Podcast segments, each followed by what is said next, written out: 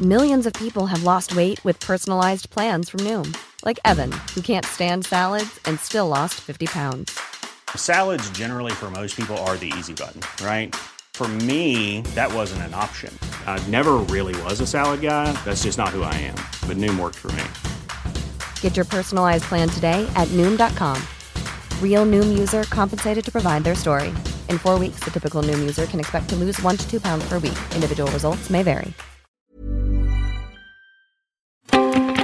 It's the Wonkhe Show. We're just back from Labour's conference in Liverpool, where Keir Starmer made some positive noises about universities. There are concerns mounting about anti-Semitism in HE following the Hamas attack in Israel, and we're asking where to draw the line when it comes to regulating student mental health. It's all coming up. But I think our job is to try to point out, if you keep doing that, if you don't address the trajectory of that line, you cannot possibly imagine this system will be delivering the kind of quality that we'd all expect it to be delivering in 5 or 10 years' time.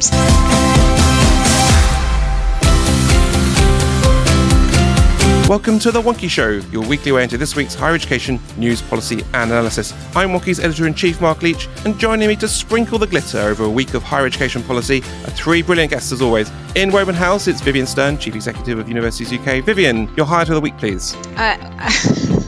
Well, I'm going to say Keir Starmer and Bridget Phillipson being nice about the higher education sector, but I mean more seriously, being positive about the impact of expanding and widening participation in the last 30 years. Yeah, it was nice to see. And in Old Trafford, it's Gareth Smith, Executive Director of Student Life and Strategy at UA92. Gareth, your highlight of the week, please. I'm going to have two, Mark, if that's okay. I think my highlight I've already had so far is something seldom talked about on Wonkhe, is the return of university sport, British University College Sport League yesterday, and our team's all doing very well. And then a highlight later today is we've got official opening of our business school in the centre of Manchester. Who says we don't talk about sport on Wonkhe? That's not true. That's definitely not true. I'll look into that. And in North London, it's Debbie McVitty, Wonke's editor. Debbie, your highlight of the week, please. Well, I'm having a bit of an intense week, so it's probably just as well, Gareth, the two highlights, because I'm struggling to come up with one. I think I'm going to have to say the enormous glass of wine that I plan to have on Friday evening when all the work is done and we're ready for the weekend. Now, we start the week with Labour Party conference in Liverpool, funding and everything else that was announced there. Debbie, walk us through it. Yeah, so Labour Party conference took place this weekend and into the beginning of this week.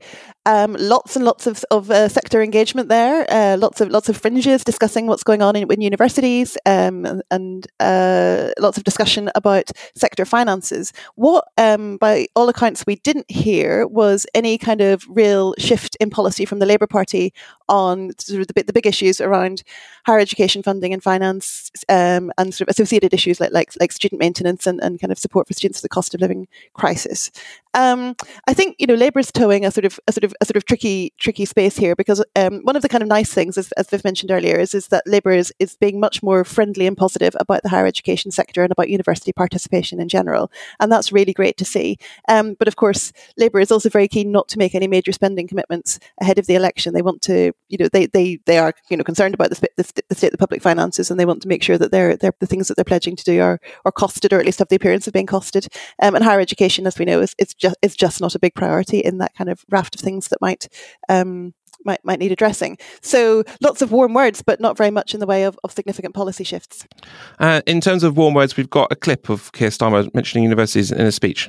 You know, I never thought I would hear a modern Conservative Prime Minister say that 50% of our children going to university was a false dream. My dad felt the disrespect of vocational skills all his life. But the solution is not, and never will be, the levelling down of working-class aspiration to go to university. Well, quite a distance of travel from the Tory Party conference in Manchester the week before, wasn't it, Vivienne? Yeah, I mean, I don't know whether it just shows that I've kind of lost all sense of proportion, but when the Prime Minister stood up at the Conservative Party conference and used a sort of not inconsiderable section of his speech to describe the expansion of participation in the university sector is the biggest policy mistake of the last 30 years. I really found it very hard to take. I mean, I think it's an absurd statement. I think it's also strange. The Conservative Party doesn't want to own its role in the success in expanding participation. And we all know, if you work in this sector, you know that you cannot widen participation if you don't expand it. And it also seems to me that, you know, those people often who say that frankly, too many people are going to universities. They're often people who themselves benefited from a university education whose children are likely to do so. My children are certainly likely to do so.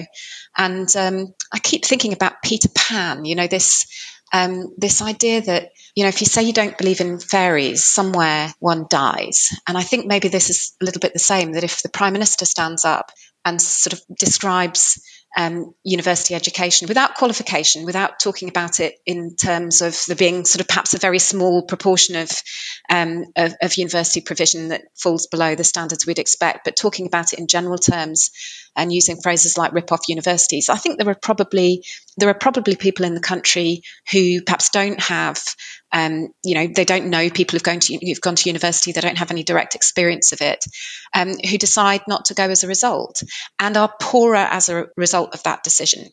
And that seems to me a great shame. So to go from that to a conference where, that sort of sense that it is unfinished business. We've got still a situation where you're twice as likely to go to university if you're from the most affluent groups in society compared to the least affluent. That seems to me something that we should work every day to address.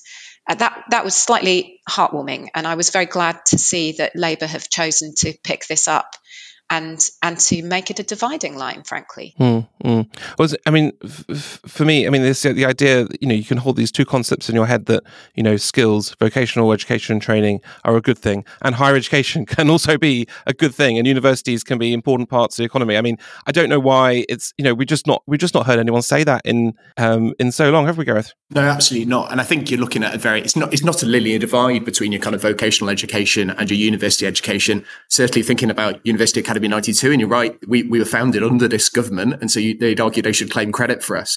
And it's the kind of institutions like ours that have seen, we have more students from Polar 4 Quintile 1 than Quintile 5. That's due to the expansion of higher education.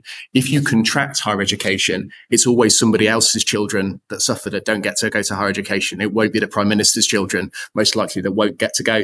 And so expansion is the only way to do it. And so it was, reassuring to hear Keir Starmer kind of reiterate that there was nothing wrong with that 50% aspiration of people going on to higher education. So lots of good vibes at this conference. Obviously, as you were saying, Debbie, quite light on detail. They can't announce too much, particularly anything relating to spending. But there is still things to be done within the current envelope, isn't there? This is what I was trying to argue on a site earlier this week. Yeah. So one of the things that Bridget Phillipson said in her speech to conference was planning to change the way students pay for their university education. And I think we shouldn't conclude that this means that Labour has a kind of graduate tax proposal in its back pocket. I think this is basically what I think this is reiteration of Phillipson's proposals that came out at the beginning of the summer, which basically suggested reprofiling graduate repayment in such a way as to reduce the burden of debt on graduates straight after, sort of in the early years in the workforce. So kind of sort of loading the repayment at the point at which people are earning more. We can't say for sure, but it looks like that's kind of what is meant, and the focus there really is about sort of relieving that burden on graduates at that kind of early stage. But I think one of the things that you wrote about on the site is about the sort of the various things that might be done by just sort of reprofiling the existing spend, and do interesting things with things like interest rates. And one of the kind of slightly very regressive things that has been done in recent years was about abolishing the interest on students' loans. And this is one of these things that is seen as very kind of punitive, slapping a big interest rate on student loans, but actually is one of the ways that the system is progressive, and the people who earn more pay back more. So it's kind of it's a policy that is very popular on the face of it, but actually really, really disadvantages lower earners and women who kind of take time out in the workplace and thus become kind of lower earners and that sort of thing. So actually, if you put that back on, you have quite a lot of fiscal headroom to do things like restore maintenance grants and bolster the teaching grant and all kinds of other things as well. Yeah, Vivienne, I'm fascinated to get your take on this because the last time the system was tinkered with in 2021, the Treasury gobbled up the lot of the savings, and there was nothing else for graduates. There's nothing else for students, and there was nothing else for universities. And the system was made a lot more regressive in one fell swoop. And I guess that's left us with a terrible bind, because there's even less wiggle room, isn't there, to make the system better. But stuff can still be done in that envelope. And I'm just really interested to know what the conversations you're having with policymakers are, and what the sector is kind of formally asking for. Obviously we're trying to get out of this knot that we're tied in with all these different fiscal pressures, but at the same time, like Debbie's saying and the piece is arguing, can there be a sensible way through this that stays within the rules, stays within Rachel Reeves's stated fiscal rules? So, the first thing I'd say is there are some very positive signals if you read between the lines and what Bridget Phillipson has been saying publicly on the part of this problem that relates to the funding that is available to deliver teaching. There is, and it was said time and again on the fringe and in the conference, finding a way to address the pressures on the university teaching side is going to be very difficult, but at least they're being acknowledged. And I think that is now a pretty standard part of what Bridget says about this nest of problems. So, some time ago you would hear an emphasis on the problems as they appear to students whilst they're studying. So maintenance support and the flaws in the graduate repayment system. Now you're also hearing an acknowledgement that something will need to be done about the funding available for teaching. The other way to address this is to think about the kind of short and medium term and the longer term. I think we need to just keep reiterating that one way or another, you cannot have a system which maintains quality whilst the funding for teaching declines year after year after year. And the simple objective should be to change the trajectory of that line.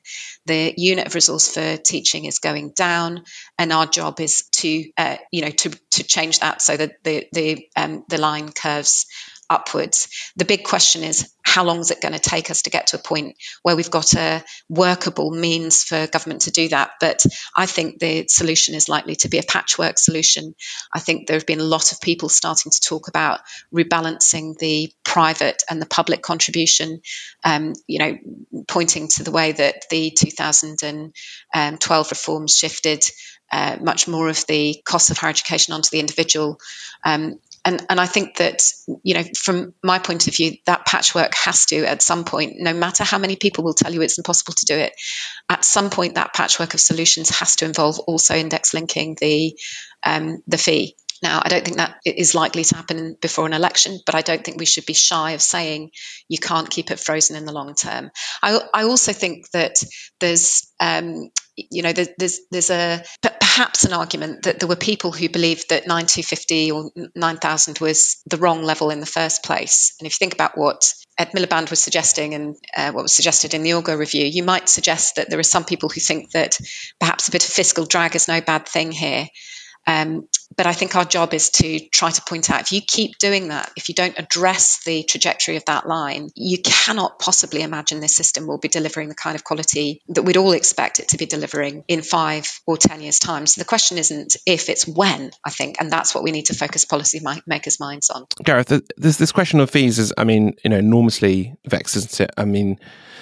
The Public First put out some polling earlier this week that we covered extensively on Wonkhe. They ranked different options. They put a bunch of different options in front of the public about higher education funding, including index linking fees with inflation. And even that was still extremely unpopular. I suspect partly, at least in part, because people don't understand the system, and they don't understand that doing that wouldn't really cost anyone any more money or be kind of punitive on students or graduates, but how do you make a case to the public when this issue is so misunderstood and so controversial? Yeah, I think Vivienne rightly articulated the need for index linking to support teaching and the funding into universities. But equally, if we look at the fact that the triple lock on pensions from a intergenerational fair point of view, the willingness around a triple lock on pensions, and yet we see student loans go way beneath inflation, and therefore the consequence that has on students, their mental health and well-being, as we'll talk about later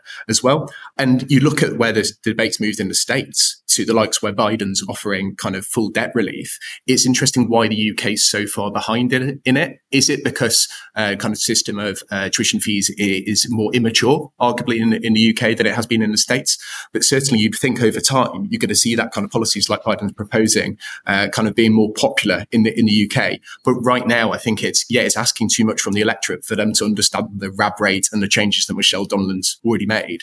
But I think what we need is that real patchwork of solutions that Vivienne mentioned. I think there's some hope in some of what is detailed in LLE. I know Matt Western's been querying this.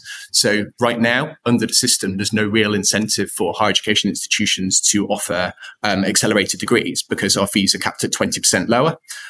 If you unlinked that and enabled us to charge those kind of full fees, it still saves the exchequer because the loan overall that a student would get would still be over 2 years rather than 3. So I think there's relatively simple things that could be done as part of that patchwork of solutions that give us a better system. And fundamentally, we need to ensure that any system for the students is not regressive in the nature it is right now. Those that earn the most, that benefit the most from higher education should ultimately be those that pay the most, not those that take a career break or earn just above the threshold for a full 40 years to end up paying over time with the level of interest as it is. Yeah.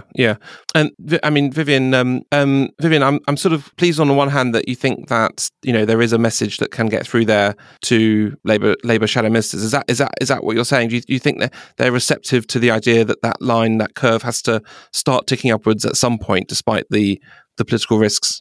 Well, you know, the work that we've been doing in UK is about sort of establishing first that there is a problem and that it's not a problem that is just should be of concern to the university system itself, but should be a concern to anybody who has a stake in the performance of the higher education system in the UK, which is, by the way, everybody. And that's the base camp, right? So establish that there is something, you know, happening here that isn't in our national interest. And the next step, I think, is trying to set out a range of measures which are, you know, politically achievable. And I think that's why time is a factor in that, in finding that solution. And the third thing is about trying to move the debate on the way that we finance higher education on just a notch. I think there was a huge missed opportunity both in the 2004-05 period when the first variable, they weren't intended to be a 3,000 fee system, was introduced, and again between 2010 and 2012. The system is designed to be a contributory system. It's designed in a way that the state backs the individual risk. So you go to university, you are overwhelmingly likely to benefit from that, both financially and in all sorts of other ways. But, you know, because it's also in the national interest that a significant proportion of our population goes to university, the state stands behind you and says, look, if it doesn't work out for you and you don't end up making a huge amount of money, we're going to pick up the tab. And it's intended to be a balance. It was intended to, you know, to implement two legs of what Dearing proposed in 1996 or whenever he published his report, that because higher education is both a private and a public good, the contribution should be drawn from both the individual and the state. And the way that's expressed in our system is largely through the subsidy on the loan. But that feels like, you know, somehow there's a failure when government doesn't recoup the full loan. And I would say we've got to try and change the political understanding of that. It's not a failure. It's an expression of that shared risk. And that may sound like a very sort of ambitious thing to do. But as I said, I think we've got to see the solution to this problem as something that has we've got a short-term problem, and then there is something that I think we will only be able to do over a period of a few years. I think that the fact that balance is out of whack is almost unarguable. I mean, the RAB charge is down to 13%, you know, mostly at the expense of graduates and lower earning graduates, and universities didn't get any extra cash while that change was made. I mean, I completely agree. The balance, there needs to be kind of some kind of restoring of the force here. But, you know, it's 60 years on from Robbins as well. So, as you know, everyone's talking about higher education reviews and the kind of, you know, whether or not it would be advisable to kind of look, you know, more seriously at the system, or whether we need to just fix that balance you described so well, Vivienne, or whether we need to go back to really to first principles and advocate, you know, particularly a new government perhaps saying, okay, let's do a root and branch, you know, Robbins or Dearing style review of higher education. What do we want out of it? What's its role in society, and how does everyone pay for it? Do you think that's realistic, Debbie? I don't know that it is a very good idea. I think, I mean, so on the one hand, you want to, you know, I think looking at the system as a whole, and I think, you know, things like, for example, the interaction between knowledge exchange activity in a region and the graduates' skills in that region is really kind of sensible policy approach. You know, you want to kind of see how these things connect up, and you want to put the right policy things in place to be able to, you know, to make sure that works. So that's kind of, I think, you know, there's always a case to kind of look at something in the round and say, well, let's do that. That said, I'm just not convinced that this is the right time to do that. You know, mainly because it's not, you know, it would have to be an independent review. It would take several years, during which time, you know, the problems that we know exist in the system would get worse. It wouldn't be enough time for there to be kind of sufficient turning round of the economy to make everybody feel kind of confident that any recommendations that come out could be implemented in full. So we'd end up with a kind of bodge. So I think, and actually, I'm not convinced. I think there are kind of challenges in the system. I think some bits probably don't work as well together as they do. But I'm not convinced that the problems are so kind of systemic and so long term, such that would need to be addressed by a review, would offset the need for there just to be addressing of the immediate kind of financial pressures on students and universities.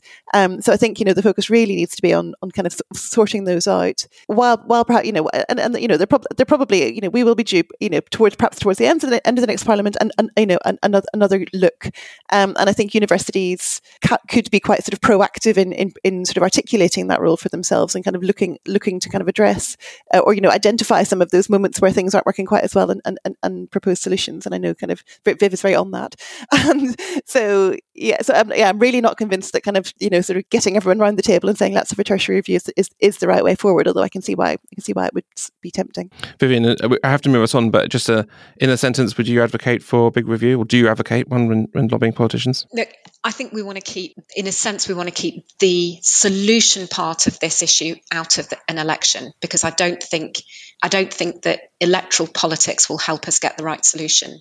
So the solution, you know, whatever the next government does, I think I would support something that would help us arrive at a conclusion about that the other side of an election. The danger with a review, as Debbie has said, is it kicks things into the long grass. So in a sense, what we've been doing with the National Conversation is doing the review before the review happens. And I think the challenge for us is make sure everybody understands there's an issue and be ready with a workable patchwork of solutions the other side of an election. Now, I don't think that will necessarily take a review. And I do slightly share Debbie's view that that's kicking it into the long grass. But, you know, if there is a mechanism that can get you cross-party support, take the politics out of it and give us something that will be sustainable in the long term, then it might be worth a bit of a delay. Right. Let's see who's been blogging for us this week. Hello, I'm Annabel Kiernan, Pro-Vice Chancellor Academic at Staffordshire University. And I'm Kira Bunting, Education Research and Evaluation Manager, also at Staffordshire University. Student basic needs is an area which is occupying much of our time when it comes to understanding why some students aren't achieving their potential and why some struggle to get off the starting blocks. Taking into account the impacts of the pandemic and rising living costs, we've carried out a pilot survey with just over 100 students to directly ask them about the insecurities they face during their university life. The survey was inspired by work led by the Hope Centre across a network of US colleges, and our findings have been shared in fringe events hosted by the Purpose Coalition at both the Conservative and Labour Party conferences.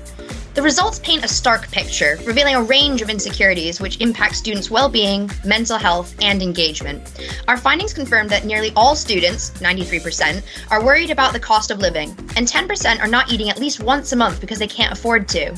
Added to that, 25% of students reported that they moved between homes 3 to 5 times in a single year, and 2/3 were having to ask friends and family to help cover the cost of food and for paying bills. So the responsibility is on us, educators and policymakers, to act on these findings by developing and integrating targeted support that address these insecurities. And we also have to adapt our teaching methods and delivery to align with the genuine needs of our students.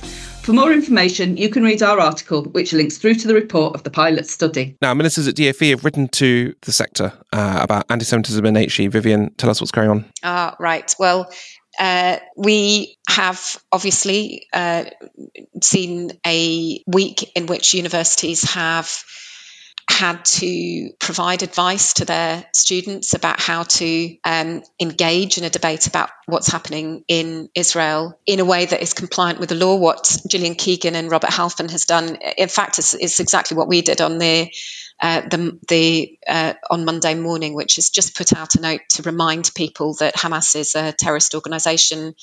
It's therefore subject to restrictions, legal restrictions, which prevent people expressing support for it or glorifying acts of terrorism. And I think what Robert Halfon and Gillian Keegan are doing is reminding people that I think although this is a topic which is always one of the real crunch points when you come to managing campus relations and balancing the rights of people to express views with the need to stay within the law and to prevent anti-Semitism or other forms of hate speech being permitted. It's just one of those times where you need to remind people that there is a red line and they shouldn't cross it. And to be honest, that was precisely the point of our press statement on Monday, which was very, very simple and straightforward. We simply put out a statement to remind people that Hamas is a proscribed terrorist organisation, and signalling support, including moral support or expressing an opinion or belief that is supported, is a criminal offence. All right, lots to unpack here. Gareth, maybe I'm being naive, but it seems rather dispiriting, to say the least, that people have to be reminded that Hamas is a terrorist organisation. Is there a wider problem at play here in terms of anti-Semitism in higher education? I think, Mark, it's been an ongoing issue over years and decades, indeed, on campuses, where it is a source of tension in campuses. And clearly, we need to make sure that kind of Jewish students on campuses feel safe. And I think that there is the need for advice around it, in terms of really reiterating, you're right, that kind of Hamas are a terrorist organisation in terms of what they do. These are not freedom fighters. These are terrorists taking actions that they did in Israel. But equally, going further than that, not equating then support for a Palestinian state or a two-state solution being support for Hamas. And I do think people need educating about that. And I can think of certain slogans which you might see chanted on kind of campuses, which effectively call for the destruction of the state of Israel. And therefore, absolutely advice is needed to make sure that our students feel completely safe. Obviously, the right to kind of protest about what's happened in Israel and indeed what's happening in Gaza is completely needs to be there. But absolutely, I think guidance to ensure our kind of students and staff feel safe. I saw a former colleague of mine expressing her fear about she didn't feel safe to go and see Golda at the cinema, something she'd been planning to do for ages. And we clearly can't have an environment on campuses where Jewish students are afraid that they might go to a cinema screening and be faced with protests. And Debbie, one of the other things that sort of slightly troubles me is this kind of whataboutery that goes on when something like this happens. You know, there are people who just can't, for whatever reason, bring themselves to condemn, an atrocious act of violence without having to say, well, there is another side to this. You know, would the response be the same if Hamas had done an attack inside the States, for example? It's actually, it is genuinely hard to think about having the conversation about what the appropriate response is, in part because comparisons don't sort of work, because this is a very, very distinctive situation. So I think I'm probably not going to kind of say if it was this parallel case, then this would be the case. However, I do think it's really important to say that if you have decided that as an organisation you are going to say things about acts of atrocity you know, in the UK, in the US, around the world, you know, whatever it is, then you can't then leave out other acts of atrocity because it's uncomfortable. And, you know, and I think it's also completely legitimate for universities to say, actually, do you know what, as an organisation, our job is not to take a view.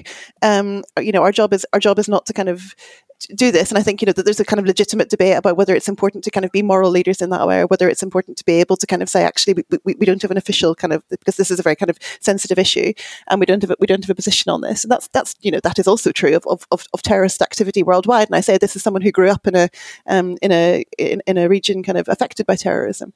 And, you know, they're always, you know, it's you know, behaviour is always atrocious. And there is also, you know, a political context to it. That, you know, so I think, so yeah, I think the problem comes if you are kind of if you're picking and choosing about what moral atrocities you stand up for, and this is essentially the kind of criticism that GA students are having of their institutions right now, is saying, look, you know, you can't chop logic on this particular issue. It's got to be, you know, you've either got our backs or you don't. Yeah, I mean, Vivienne, I want to pick that up with this question of moral leadership and how you see the sector's role. I mean, take an example of the 2015 attacks in Paris, the terrorist attacks. Mm. The sector was lining up to condemn those, issuing statements, flying flags at half mast. And, you know, there wasn't any discussion qualifying it. It was just accepted that was wrong. And on a moral level, there has to be some calling out of that. And I think, you know, it's as a Jewish person, it's quite painful and very difficult to understand why people in society don't do the same when those attacks happen, either in Israel or on Jewish people in general. Mm. And it does look like there are different standards. And I mean, David Baddiel wrote a brilliant book about this, which I really recommend to readers, called Jews Don't Count, to listeners, sorry, about why that might be, about how Jews are treated differently in these debates. I strongly recommend it. But do you accept that there is a case that universities have a wider moral leadership role? And if so, kind of where does it end? And do you agree with Debbie that you know, if some atrocities are bad, then we have to accept that all are, and we have to treat them in a similar way? Look, the first thing is what has happened. The attack on Israel is horrific, and you don't need to. Well, I've got family in Israel. I know, you know, I'm in touch with people who sort of are, you know, they're really very, very bleak about what's coming next. And I'm not Jewish myself, but my family on my father's side is. My dad's a Holocaust survivor. The kind of thing that Daniel Finkelstein wrote in the Times a couple of days ago, I highly recommend people read. You know, it speaks to a little part of me, because I sort of know that there's a part of this discussion which those people who have some understanding of the way that Jews have been driven, you know, from place to place over centuries, you know, appreciate that perhaps isn't more widely appreciated. I think that it's important to use this moment to remind people that this is a very, very complex set of circumstances with very, very deep roots on all sides. But having said all of that, it's for individual university to decide whether they make a statement on events in the world. I just always, you know, from our point of view in the UK, I think you have to be very careful when you do and don't do that, because the question legitimately is then the one that you've just asked. If you speak out about the Russian invasion of Ukraine and then you decide not to speak out about something like this, then it implies that you think one somehow has a lesser importance. My own view is that our focus should be right now on making sure that universities provide the guidance and support to students to enable them to understand how to take part in this debate without stepping over a red line. And that doesn't seem entirely simple to me. And that's why in our statement on Monday, we just tried to stick very, very simply to the fact that Hamas is a terrorist organisation, and what has happened is a terrorist atrocity, and you cannot express support for that within the law. Now, I don't think that's the same as expressing support for the Palestinian people or expressing a view on the the two-state solution. What I think you have to try and do is help people who are trying to express strongly held view to stay within the law. I mean, Gareth, there is, well, you know, many people believe, you know, there's a problem with anti-Semitism in higher education, as there is across all parts of society. But, you know, you look at some of the reports over the last few days of some of the things that this guidance from DfE and the UK are trying to make sure it doesn't happen.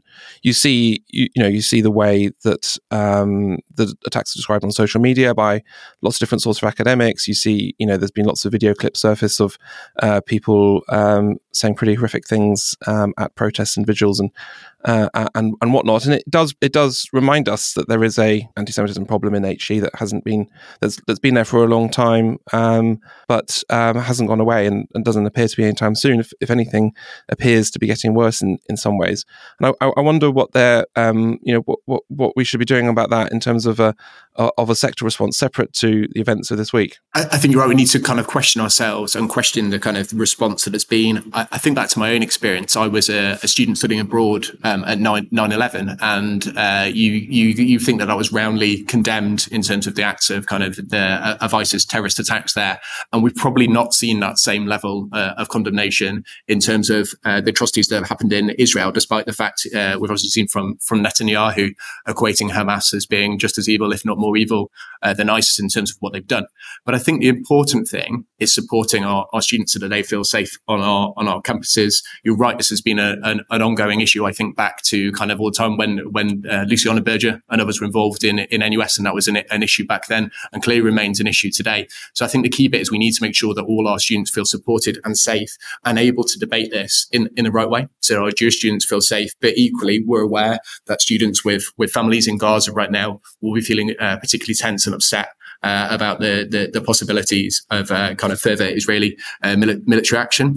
And so I think the key bit is just supporting our students about how they have this debate and accepting that there will be people who go really struggle as a result of everything that's happened with direct family involved. And Debbie, I mean, as we've alluded to, this does raise a bunch of other questions about freedom of speech on campus, which is, you know, a piece of work that is coming down the tracks at us with the consultation and the bill that's being put in force and the new director of free speech.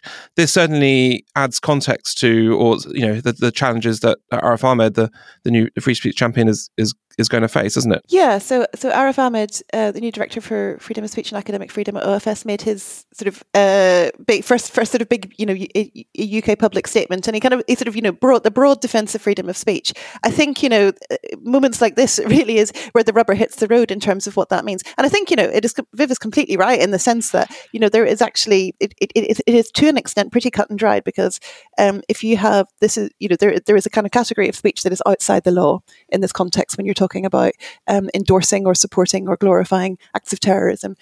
So in that sense, Ahmed's kind of, you know, very much on point when he says, you know, you can say what you like as long as you say it within the law. And, you know, that could be upsetting and difficult for people, but, you know, as long as it's legal, that's fine. And it's, you know, universities that need to protect it. I think I think that's sort of a little bit, I think that's probably an optimistic perspective if you think about the sorts of claims that could be made in the context of a very heightened and emotional, you know, intense debate, you know, against a backdrop of sort of very, very difficult events.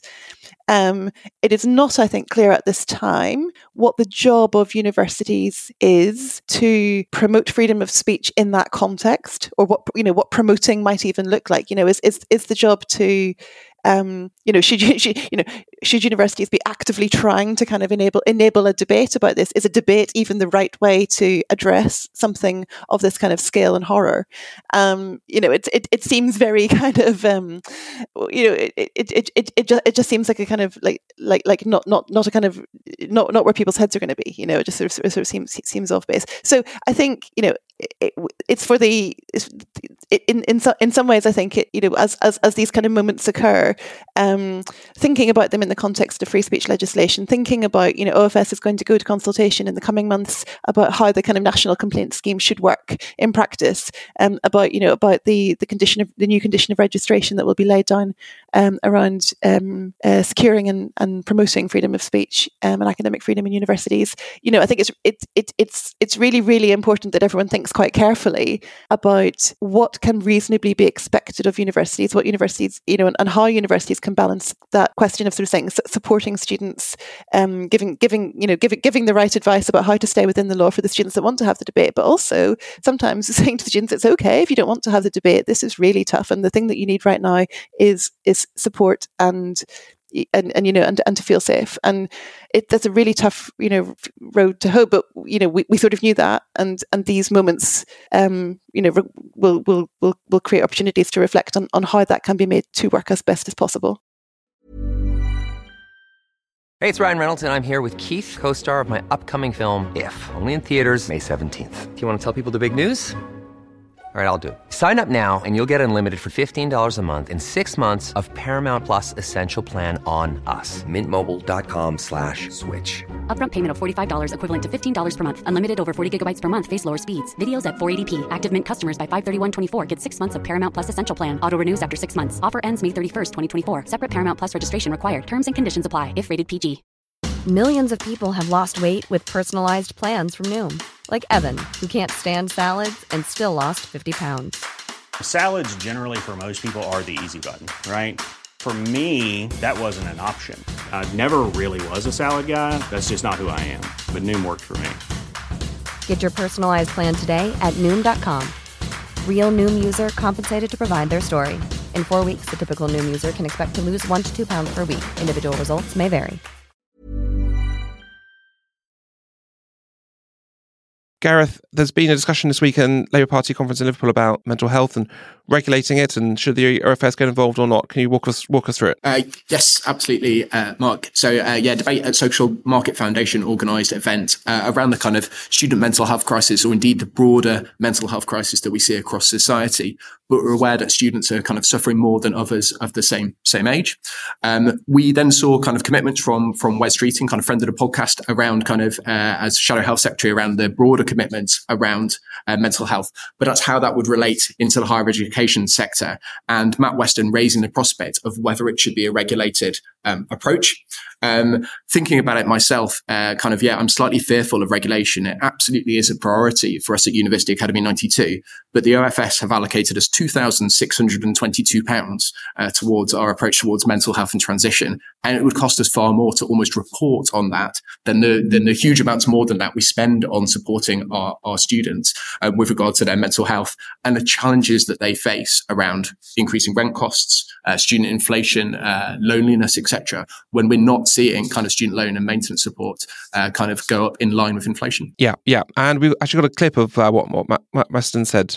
And I guess what I'm saying with mental health is that I would expect that all institutions have a good practice in terms of the approach to mental health, sexual harassment and assault on campus, that there are these practices. I'm not saying that it should necessarily not be within OFS, but I would like to believe that all institutions will have protocols in place. Now, who actually ensures they are in place, I'm not sure.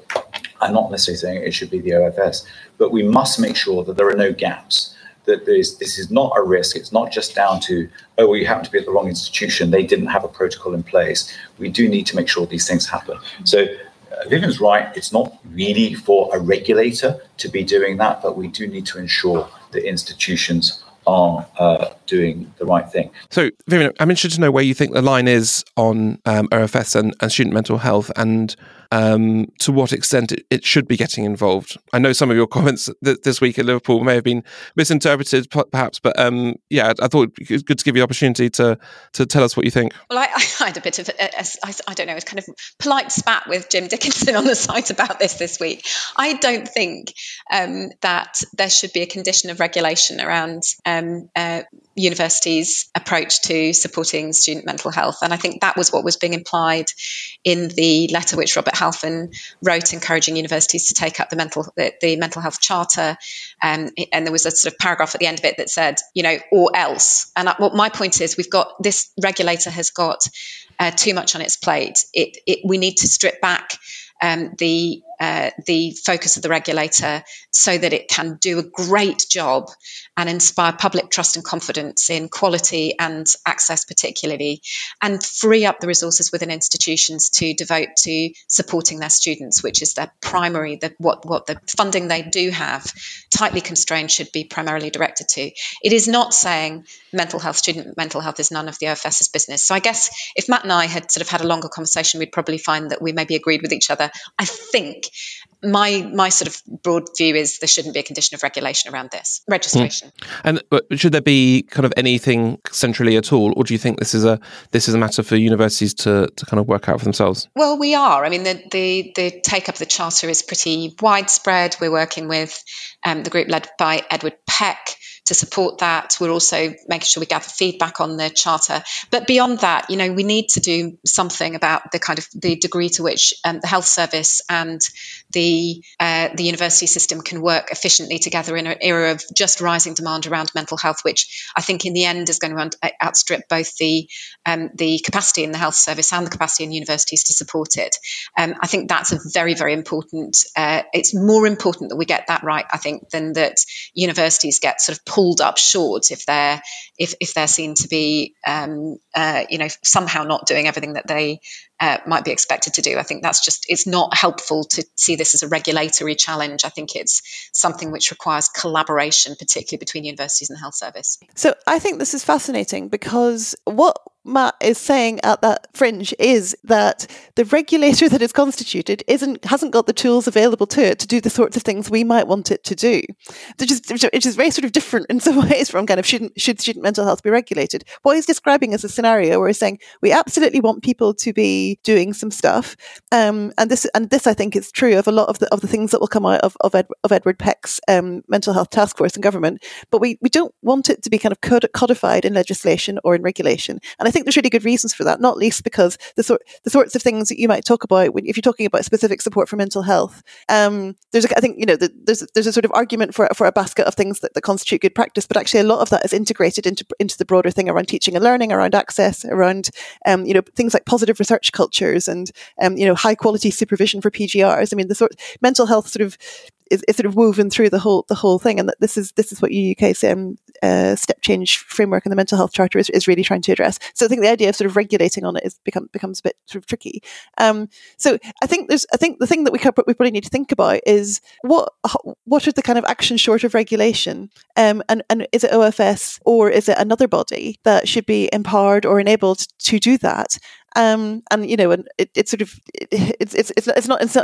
very helpful to kind of harken back to HEFCE, but this is exactly the sort of thing that HEFCE would have kind of caused to happen through mechanisms like funding, and OFS is capable of doing that, but there's always that kind of threat of it turning into a condition of regulation and sort of the levers available being insufficient to achieve that kind of good practice, and certainly I think also there's a question mark about whether UUK is the right body as well, because of course it has no kind of enforcing or power at all. So they think that there's something in the middle there, and we haven't quite worked out as a sector what the theory of change is to cause things to happen without using kind of very blunt tools like regulation. Gareth, I'm interested to know how you think universities could work together on tackling this issue. I think there's very much kind of the case that universities can share best practice and different institutions share best practice and potentially come together to provide the best kind of mental health support, thinking from a small provider perspective, kind of something around like CBT therapy wouldn't be something that we could provide directly ourselves, but maybe if we work with other providers, you can provide a broader range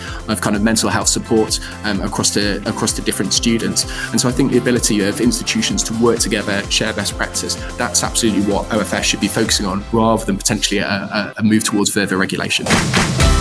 So that's about it for this week. Remember to dig a bit deeper into anything we discussed today. You'll find links in the show notes on Wonkhe.com. Don't forget, you can get the latest show automatically when it's out. Just search for The Wonkhe Show wherever you get your podcasts. And to find out about how we can keep you and where you work ahead of everything that's going on in UKHE, do head to the site and click subscriptions. So thanks very much to Vivienne, Gareth, Debbie and Michael, who makes the show happen behind the scenes. We're back next week. Jim will be here. Until then, stay Wonkhe.